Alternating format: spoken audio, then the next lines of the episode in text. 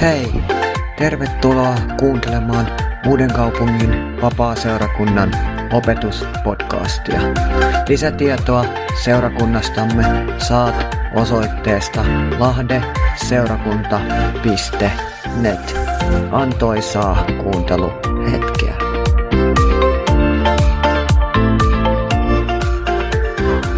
jokaiselle aamupäivää.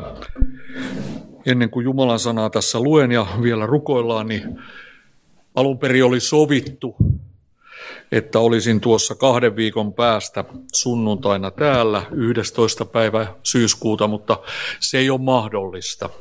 Siihen tuli sellaiset esteet ja sitten sovittiin, että on tänään täällä ja jos Jumala suo, niin lokakuussa sitten ehto olisi juhlassa käyn siinä välillä Pohjois-Amerikassa, Minnesotassa, Minnesotassa tota, niin muutama viikon olemassa siellä parasta ystäväni tapaamassa ja Jumala järjesti tällaisen, sanosko loma-ajan. Kun tekee kolmea työtä, niin on välillä hyvä olla lomalla. Se on tänä kesänä ainoa loma, mitä nyt tulee tällainen Islannin kautta sitten lennän ja Minnesotaan Minneapolikseen ja siellä on vapaakirkon pitkäaikainen lähetystyöntekijä Hytin Onni ja Eeva. Onni palvelee siellä tällaisessa huipputurvaluokitetussa parin tuhannen ihmisen vankilassa työjohtajana kylmäpuolella ja myös kristillisesti kasvattaa sitten ihmisiä. Ja nyt kun koronat on takana, vaikka ne täällä Ukissa on vielä takana eikä paljon muuallakaan, niin nyt sitten taas viisi vuotta on viimeksi, kun on siellä käynyt ja nyt sinne sitten lennään. Eli Ossit kautta Ossit ottaa 11.9. Heikkilän pois. Teidän nettisivuilta se ei nyt onnistu tällä kertaa, mutta näin on hyvä tänään. Mä saarnaan tänään vain yhdestä Jumalan sanan lupauksesta, joka ei ole vielä toteutunut. Se on lupaus, joka itse asiassa ei koskaan saisi unohtua seurakunnalta. Se lupaus pitää sisällään sen, miksi me olemme yleensä enää jäljellä seurakuntana. Seurakunnallahan on itse asiassa vain yksi todellinen tarkoitus ja päämäärä enää. Voittaa mahdollisimman monta ihmistä Jeesukselle ennen kuin Jeesus hakee seurakunnan ylös tuuliin ja pilviin. Kuka monet meistä muistaa 70-luku, 80-luku ja 90-luvuilla tolppamainoksia oli aika paljon. Joillakin oli oikein tällainen, voisiko sanoa, hengellinen voitelu näihin tolppamainoksiin. Ne häiritsi ihmisten rauhaa teidän risteyksissä. Jeesus tulee pian, oletko valmis? Tälläkin hetkellä tuonne Nokialle aina kun ajelen omaan seurakuntaan, niin kuin siinä sitten Porintieltä kääntyy Nokialle päin, niin siinä on tällainen – valkoinen kyltti siinä yhdessä tolpassa ja sitten siinä sinisellä pohjalla on, että Jeesus tulee pian, oletko valmis? Ja joku älykääpi on sitten keksinyt siihen maalata mustan ristin ja väärinpäin. Olen joskus miettinyt ihan oikeasti tässä elämän varrella, että miksi tällainen joku yksi lappunen häiritsee ihmisiä niin paljon. Niitä revitään, ää, niihin maalataan kaiken maailman satanistisia kuvioita. Ja kuinka monessa tuhannessa autossa näille kylteille on naurettu, ivattu ja pilkattu. Se sana, että Jeesus tulee pian takaisin, oletko valmis, se häiritsee ihmistä. Kun se on tuossa silmien edessä ja sä joudut katsomaan sitä, niin se häiritsee jokaista ihmistä. Koska tämä väittämä, mitä näissä lapuissa on, niin sehän on aivan absurdi väittämä. Että joku tulee tuolta ylhäältä tänne takaisin ja hakee osan ihmisistä sinne ylös. Se ei ole tieteellisesti mitenkään mahdollista, se ei ole järjellisesti mitenkään mahdollista ja suuri osa ihmisistä hymyilee ja nauraa tällaisille asioille, pilkkaa tällaisia asioita mutta väitän, että se kuitenkin jollakin tavalla vaivaa jokaisen ihmisen sydäntä. Mitä sitten, jos se oikeasti on totta? Jos se on oikeasti totta, näinhän me on 2000 vuotta saarnattu. Näin on seurakunta 2000 vuotta saarnannut ja näin seurakunta on uskonut ja väittää sen yhä olevan totta. Ja tämä, mikä tästä tekee tällaisen pilkkaamisen ja ivaamisen aiheen, on se, että joku merkillinen ihmisjoukko ympäri maailmaa 2000 vuotta hokee, että Jeesus tulee takaisin, oletko valmis?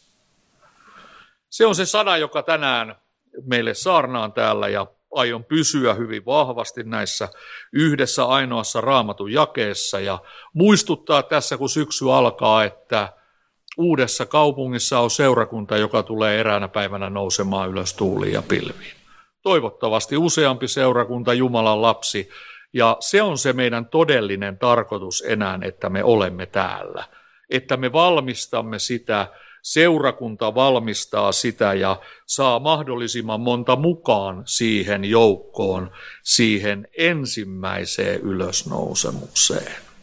Johannes 14 jae 3. Täältä tuttu raamatun kohta. Johannes 14 jae 3. Jeesus sanoo täällä, vaikka minä menenkin valmistamaan teille sijaa, tulen takaisin ja otan teidät luokseni, että tekin olisitte siellä, missä minä olen. Nyt Raamattu sanoo hyvin selvästi sen, että tämä Jumalan sanan lupaus on yksi niistä lupauksista, joka vielä ei ole toteutunut. Koska jos se olisi toteutunut, meitä ei enää olisi täällä, seurakuntaa ei täällä olisi. Ja nyt väitän, että tämä lupaus on hyvin pian käsillä. Se on Jumalan suurta armoa ja pitkämielisyyttä, että me olemme vielä täällä. Mutta tämä Jumalan sanan lupaus, jonka Jeesus sanoo Johannes 14 jakeessa kolme, niin tämä lupaus, se on äärimmäisen lähellä. Mutta se puuttuu vielä kun Jeesus sanoo, että minä tulen takaisin ja otan teidät luokseni, mä kysyn tänään, että uskotko sinä tämän lupauksen? Uskotko tänään täällä Jumalan palveluksessa? Uskotko jossain vaiheessa sinä, joka kuuntelet tämän mahdollisesti seurakunnan nettisivujen kautta tämän saarnan ja puheen? Tätä asiaa ei voi ratkaista mikään kirkkokunta, eikä mikään ulkoinen toimitus, tämä ratkaistaa ihmisen henkilökohtaisessa sydämessä. Uskonko tähän lupaukseen, odotanko sen toteutumista ja otanko vastaan sen Jumalan lupauksen ja Jumalan pelastuksen. Mä kysyn, että miksi seurakunta on enää olemassa? Mikä on se syy? Rakennammeko me pelkästään seurakuntaa tänne alas uuteen kaupunkiin tai Nokialle? Ne on tärkeitä asioita. Paikallinen seurakunta on tärkeä asia. Mutta miksi me olemme, miksi seurakunta on olemassa, minkä takia me näemme vaivaa, miksi, minkä takia me teemme tätä työtä ja, ja yleensä tehdään tätä asiaa. Tänäkin sunnuntai-aamuna ehkä olisi ollut helpompi jäädä kotiin joillakin. Mutta Jumalan kansa haluaa tulla yhteen, haluaa kokea sen pyhän hengen yhteyden, haluaa tulla Jumalan sanan eteen, mutta se miksi seurakunta syvimmillään on olemassa, siihen vastaus löytyy Timoteus kirjeestä, en sinne nyt käännä, mutta siellä Paavali sanoo Timoteukselle, että näe yhdessä minun kanssani vaivaa evankeliumin työn tähden. Ja Timoteus kirjeessä on myös sanottu, että Jumalan tahto on se, että kaikki ihmiset kuulisivat evankeliumin ja voisivat pelastua. Sen takia seurakunta on olemassa. Ja nyt Raamattu sanoo, että Jumala on tehnyt kaikkensa, että se voisi toteutua. Sinä et ole ratkaissut ö, tältä osin omaa pelastusta. Jeesus on sen ratkaissut. Ja nyt jos me otamme Jeesuksen vastaan, niin meistä tulee Jumalan lapsia, Jumalan perillisiä ja meistä tulee Jeesuksen veren ja armotyön kautta myös taivaskelpoisia ihmisiä. Ja sydämessä tapahtuu merkillinen muutos, hyvin merkillinen muutos. Eräs pohjalainen perhe, jossa olin pappina aikoina erässä seurakunnassa, siellä vaimo ja mies oli elänyt elämänsä ja työtä tehden, mutta Jeesus ei kuulunut heidän elämään. Ja he näki sitten jossakin pohjalaisessa lehdessä ilmoituksen, että Seinäjoella on kokouksia. Jäntin Tuomas oli vielä silloin elossa ja Tuomas oli siellä julistamassa. Ja niin tämä eteläpohjalainen pariskunta päätti yhdessä lähteä ajamaan sinne Seinäjoelle. Tämän miehen vanhemmat oli syvästi uskossa olevia ihmisiä ja he olivat jo ajasta pois siirtyneitä, mutta tälle pariskunnalle Jeesus ei vielä siinä vaiheessa merkinnyt mitään. Mutta se lehti-ilmoitus jäi vaivaamaan aivan samalla tavalla kuin joskus se tolppa mainos jää vaivaamaan ihmisiä. Jollakinhan ihmistä täytyy häiritä Jumalan taholta, ja koska se häirintä saa aikaan meissä sen, että joudumme miettimään, mitä me teemme asialle. Ja niin tämä perhe ajaa sinne Seinäjoelle kokoukseen, ja tässä kohtaa, vaikka tämä oli tällainen hyvin jyrkkä tämä pohjalainen mies, sanotaan näin kauniisti, niin ne ei matka-aikana vaimonsa kanssa kuitenkaan puhuneet mitään. Ne meni sinne kokoukseen ja siellä julistettiin evankeliumi ja Tuomas esitti sitten tällaisen kutsun, jos täällä on joku, joka haluaa antaa elämänsä Jeesukselle, niin voi tänne eteen tulla. Niin tämä mies nousi ensimmäisenä ylös, lähti kävelemään sinne. Sen seurauksena, eikä siitä riippuen, se vaimo lähti kans sinne eteen ja ne molemmat meni ei toistensa takia, vaan itseensä takia ja antoi elämänsä Jeesukselle. Ja tämä mies on usein todistanut siitä, että kun he ajavat Seinäjoelta sinä iltana takaisin päin, niin tämä mies, joka tiesi asiat, hän oli lapsena ollut uskossa, mutta hyljännyt Jumalan. Niin sinä iltana hän sanoi siinä autossa vaimolleensa ja usein todisti sitä, että vaikka meidän matka päättyisi nyt tähän näin, niin minä tiedän, että pääsen taivaaseen. Jumalan tahto on se, että kaikki ihmiset vois kuulla evankeliumin ja voisivat ottaa vastaan pelastuksen. Jumala on tehnyt tämän, tämän asian suhteen kaikki, että se voisi toteutua. Nyt seurakunnalla on edelleen tämä tehtävä jäljellä. Ei mekään kokoonnuta Nokialla vapaa-seurakunnassa sen takia vai, että me ollaan uskossa ja saadaan kohdata toisemme. Meidän tärkein tehtävä on kohdata niitä ihmisiä, jotka ei tunne Jeesusta. Vaimoni piti tässä juuri tällaisen ää, pari kuukautta kestävän näyttelyn meidän seurakunnassa ja kahviopuolella oli sitten hänen maalaamia tauluja siellä ja hän oli kutsunut sitten sinne valtavan määrän ihmisiä avajaisiin tuli yli 40 ihmistä ja parin kuukauden aikana hän päivysti siellä joka päivä, ajo meiltä kotota noin 60 kilometriä päivässä sinne ja takaisinpäiseen saman matkan. Päivysti siellä ja ovi oli auki, siellä oli kyltti, että taidenäyttely. Tässä taidenäyttelyssä kävi valtava määrä ihmisiä, jotka ei tunne Jeesusta. Ja suurin osa heistä, monit heistä tuli päivittäin, kun siinä on ärkioski vieressä – niin he tuli sen kyltin seurauksena sinne sisälle. Siellä oli monet keskustelut, monet puhumiset. Ja siinä meidän alttaritaulun, e, minkä Anne on maalannut, sen kolme metriä kertaa neljä metriä, niin siinä on Jeesus voittajana vetten päällä. Jokainen ihminen, joka tulee siihen Jumalan huoneeseen, joutuu heti Jeesuksen kanssa tekemiseen. Ja se on se tärkeä asia. Eli seurakunnalle on annettu se tehtävä. Ja nyt Raamattuhan sanoo näin, että jos yksikin pelastuu, niin koko taivas iloitsee. Vuosia sitten olin pastorina eräällä paikkakunnalla, ehkä täälläkin sen kerran kertoneena, niin tällainen pieni Mariela tyttö. Aamulla äitinsä kanssa siinä keittiössä aamupalaa läittelevat, muu perhe on lähtenyt ja tämä Mariela tyttö, noin 4-5-vuotias tyttö, on murheissaan siinä aamuna. Ja äiti, uskova äiti sitten kysyy, että mikä Mariella sulla on. Niin nämä sanat on jäänyt jotenkin mun sisälle. Niin tämä neljä viisivuotias tyttö sanoo omasta kaveristaan siitä pihan toiselta puolelta, että äiti se tyttö ei ole uskossa, eikä se pääse taivaaseen. Äiti oli viisas, sanoi tytölle, mutta me voidaan rukoilla, että se tulee uskoon. Ja niin ne polvistuu siihen keittiön lattialle ja rukoilee tämän Mariela tytön kanssa, että kiitos Jeesus, että pelastat kaverin. Ja se, mitä sen jälkeen tapahtuu, se on jotakin uskon henkeä, mitä siinä pikkutytössä vaikuttaa. Ne nousee siitä ylös ja sen jälkeen tämä tyttö sanoo, äiti nyt se mun kaveri tulee uskoon ja nyt se pääsee taivaaseen. Lapsi luotti siihen, että kun äiti rukoilee taivaan isää, ja missä kaksi tai kolme maan päällä sopii jostakin, niin se on mahdollista. Kuinka monta esirukoilijaa sinun elämässäsi on ollut, että Jeesus on kerran saanut pelastaa? Mulla on ollut monta, ja Jumalan arvosta saan olla Jumalan lapsi.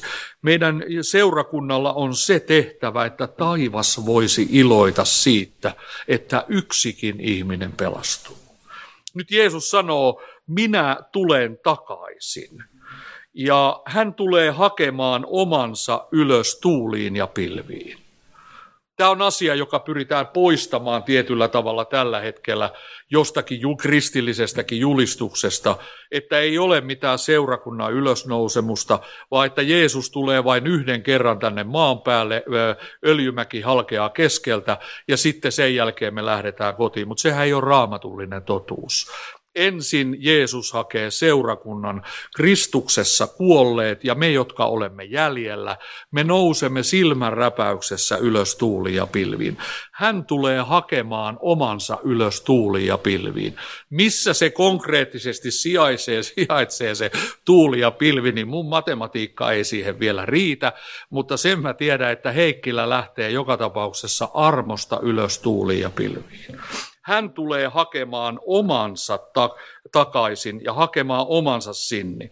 Siksi nämä ilmestyskirjasta löytyvät sanat on äärimmäisen vakavat. Autua se, jolla on osa ensimmäisessä ylösnousemuksessa. Häneen ei toisella kuolemalla ole valtaa.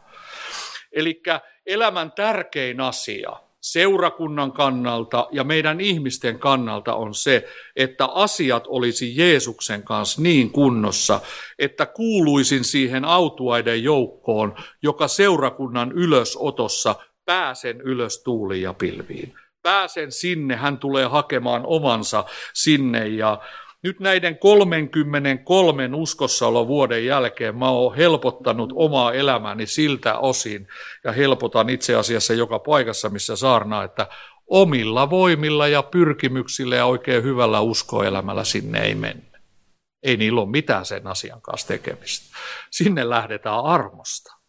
Se on hyvä, että me eletään hyvää uskonelämää ja, ja, ja ollaan lähimmäisen rakkaita, mutta pelastukseen riittää vain Jeesuksen veri ja Jumalan armo. Se nostaa meidät ylös tuuliin ja pilviin. Eli autua se, jolla on osa ensimmäisessä ylösnousemuksessa, heihin ei toisella kuolemalla ole valtaa. Mä kysyn, että kuinka vakavasti seurakunnan oikeasti pitäisi ottaa tämä ilmestyskirja sana työn kannalta äärimmäisen vakavasti. Äärimmäisen vakavasti. Toinen asia, mitä tämän päivän ihmiset ajattelee tällaisesta asiasta? Ei yhtään mitään. Mutta sitten kun elämään tulee tarpeeksi kovia koetuksia, suuria vaikeuksia, tulee niitä elämän sairauksia, vaivoja, läheisten poismenoja. Se on hetki, joka muuttaa ihmisen elämää. Se saa ihmisen ajattelemaan asioita. Mulla on ollut Edelleenkin saa hänen kanssaan aina välillä tehdä yhteistyötä vanha vapaakirkollinen pastori Lappalaiseen Ilmo.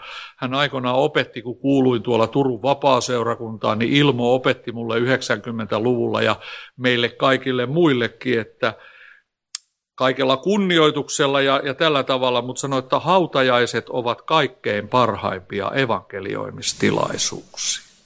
Siellä ihminen on niin kuin elämän ja kuoleman kanssa tekemisissä. Ja kuinka tärkeää se on meille Jumalan pastoreille, että me oikeasti ollaan Herran edessä niissä tilanteissa, koska siellä määritellään asioita. Siellä ihmiset joutuu sen todellisuuden kanssa eteen tekemisiin, kun seistään arkun äärellä, että missä tämän ihmisen henki ja sielu on. Näin tällä tavalla meidän tulee ottaa vakavasti tämä asia, työ Jumalan seurakunnalla on vielä kesken. Se ei ole tullut vielä päätökseen. Jumala tietää jo ennalta käsin, koska se tulee päätökseen seurakunnan osalta.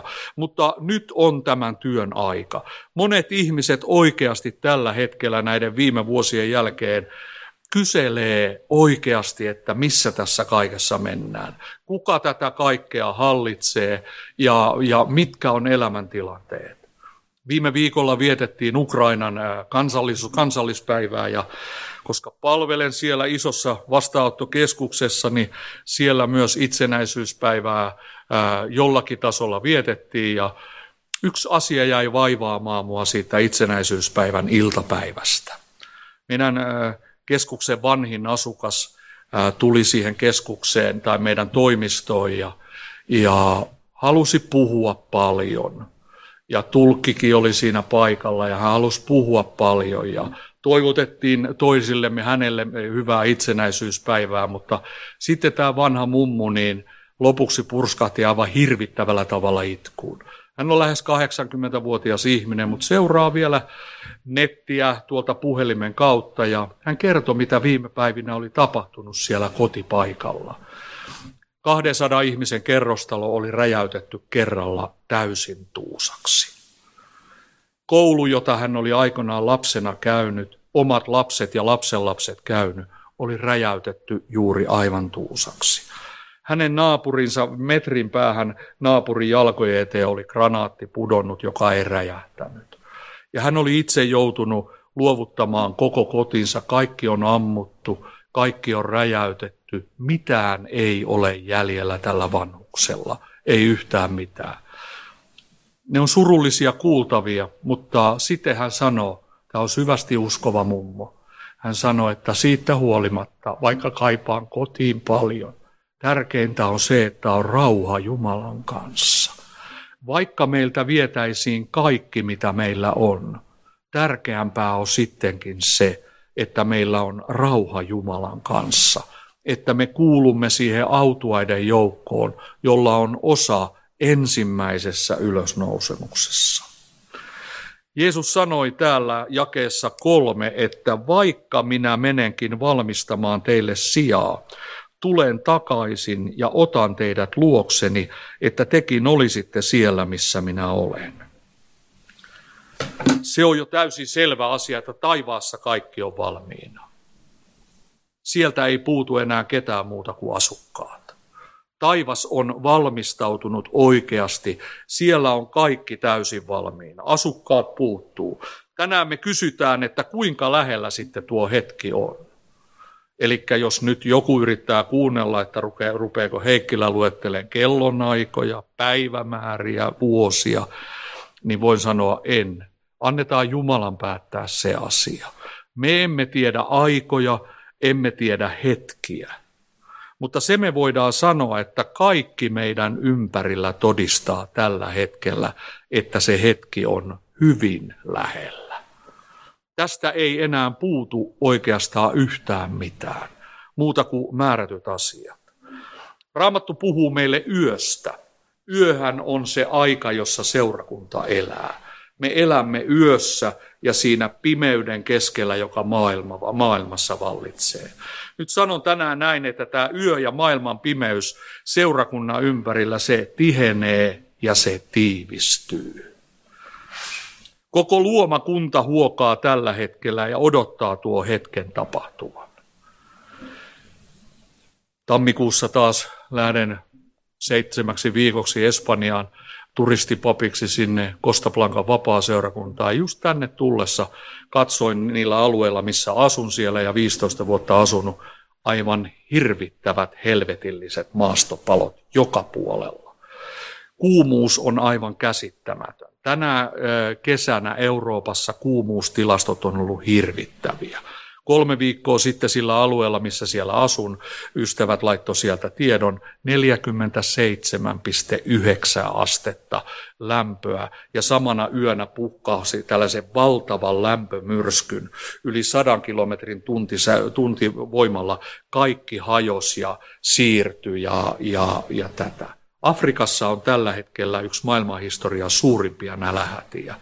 Ja tämän nälähädän tekee erittäin vaikeaksi se, että Ukrainasta tuleva vilja on monelta osin poltettu, se ei monelta osin pääse eteenpäin. Nämä on sellaisia todellisia asioita, joiden keskellä me eletään. Me kuulemme hätää sodista, tulvista, monenlaisista maanjäristyksistä, monenlaisista asioista. Se osaltaan kertoo siitä, että koko luomakunta huokaa ja odottaa sen hetken, sen hetken, mistä nyt on tapahtua. sitten mä menen vielä lyhyesti siihen rauhan neuvotteluihin, jota nyt käydään. Tuottaako ne mitään tulosta? Onko ne tuottanut Israelissa mitään tulosta viimeisien vuosien aikana, vuosikymmenien aikana? Ei ole. Eikä ne tuota tulosta. Tämän kaiken ratkaisee vasta se, että rauhanruhtinas itse tulee tänne alas. Ihmisten pyrkimykset on hyviä ja ne on tärkeitä, mutta rauhaa tänne ei voi tulla vasta sitten, kun rauhanruhtinas itse astuu alas ja öljymäki halkeaa. Ja sitä hetkeä me odotetaan. Mutta ennen sitä hetkeä, ennen sitä hetkeä on seurakunnan ylösotto. Jeesus tulee pian, oletko valmis? Niin, meepä se sanomaan sellin paarissa. Tänään pysähdyin tuossa Laitila sellissä. Mä aina siellä pysähdyn kaffilla ja yleensä sen seurauksena, kun mä laitan sieltä päivityksen, niin Teukun Olli laittaa Rovaniemeltä, että kertokaa, eikö kylästä, että kerroha Ukin terveisiä. Terveisiä Ollilta se siellä saarnailee kylässä, niin mitäs siinä aamukahvilla ja pullapala kädessä, niin mä olisin yhtäkkiä sanonut niille äijille, kun sehän on niin kuin päivähoitopaikka, onko täällä uudessa kaupungissa tällaisia päivähoitopaikkoja. Siis jossa vähän vanhemmat ukot istuu huoltoasemalla ja parantaa maailmaa. Mäkin joudun aina kuuntelemaan, kun mä käyn täällä teillä, niin mä joudun aina siellä se 20 minuuttia kuuntelemaan, kun ne tietää siis itse asiassa selliin huoltoasemalla olevat ukot, ne tietää kaiken ja ne parantaa siellä maailmaa, niin mitähän siellä olisi tänään tapahtunut, kun ne aamupuuroa siinä veteli ja aamukahvia, kun mä olisin sanonut, että kuulkaa nyt äijät, Jeesus tulee pian takaisin, että ootteko te valmiita? Mä luulen, että siinä olisi mennyt puuro ja vellit kyllä väärään kurkkuun ja siinä olisi tullut aikamoinen ongelma.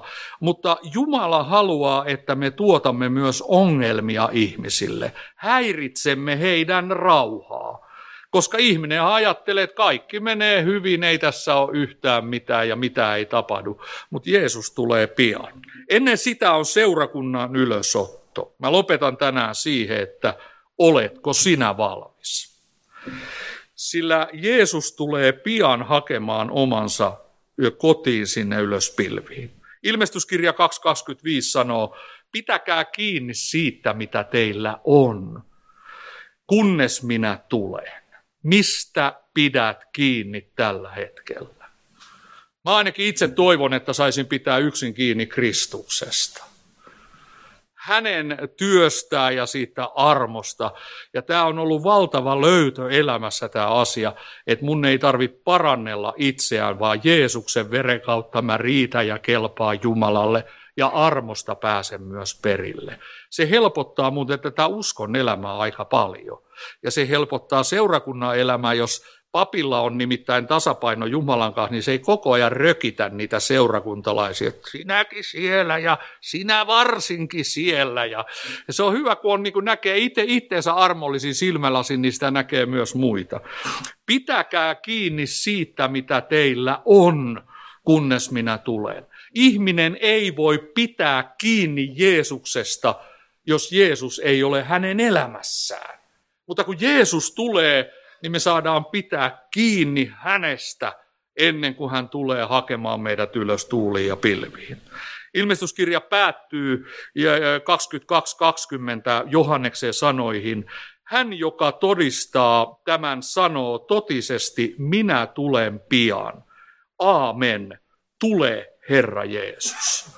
Eli Johanneksella 90-vuotiaalla äijällä Patmosluodolla oli todistus sisäinen todistus, sanan todistus, että Jeesus on tulossa pian takaisin. Ja sitten hän sanoo vielä oman todistuksen, aamen, tule Herra Jeesus. Aina välillä keskustelee ihmisten kanssa ja hyvin läheistenkin ihmisten kanssa, kun tulee välillä saarnattua tästä taivaasta ja taivas ikävästä, niin aina välillä kuulen ihmistä ja sanoo, että onhan täällä ihan mukava elää täällä, että miksi sun pitää tosta asiasta tolla tavalla puhua? Mä sanoin, joo, mukava on elää, mutta kyllä kerran tuo perillä on paljon parempi elää. Tämä elämä ei muutu, Tämä ainoa asia, mikä muuttuu, on se, että jos ihminen saa muuttua, jos yksikin ihminen saa pelastua. Ja nyt mä haluan rukoilla tänään uuden kaupungin täällä olevien seurakuntien, kristittyjen puolesta, että tänä alkavana syksynä – Äläkä nyt vaan sano sieltä sydämestä heti, no ei se, että ei täällä ukissa mitään tapahdu. Et Jeesuksen nimestä ei heti parannus siitä asiasta, ihan niin kuin julkisesti. Älä ajat, no ei täällä ukissa mitään tapahdu. Et tota, niin, mitä sitten, jos voisikin tapahtua? Jos Raamattu sanoo, että jos yksikin ihminen pelastuu, niin koko taivas iloitsee. Täpäs paikallisessa herru seurakunnassa kolme ihmistä pelastus Vapaakirkossakin muutama ihminen ja Lutterissa saa tulla vaikka 15 uskoa, ei olla yhtään kateellisia. Niin mikä juhla on Jumalan taivaassa? Ja mitkä juhlat meillä saa olla seurakunnissa? Rukoillaan.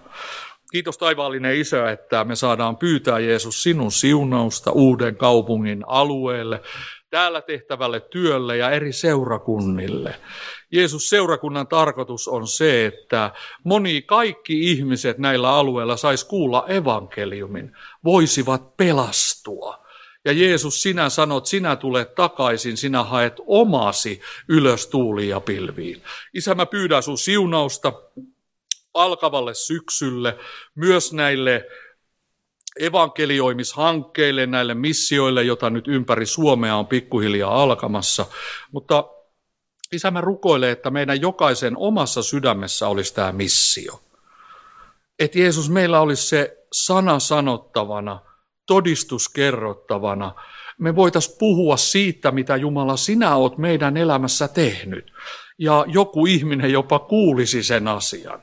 Kiitos taivaallinen Isä, että saa pyytää sun siunausta ihan jokaiselle ystävälle, jokaisen ystävän arkipäivään ja elämään. Amen. Viime perjantaina meillä oli töissä tosi vaikea päivä.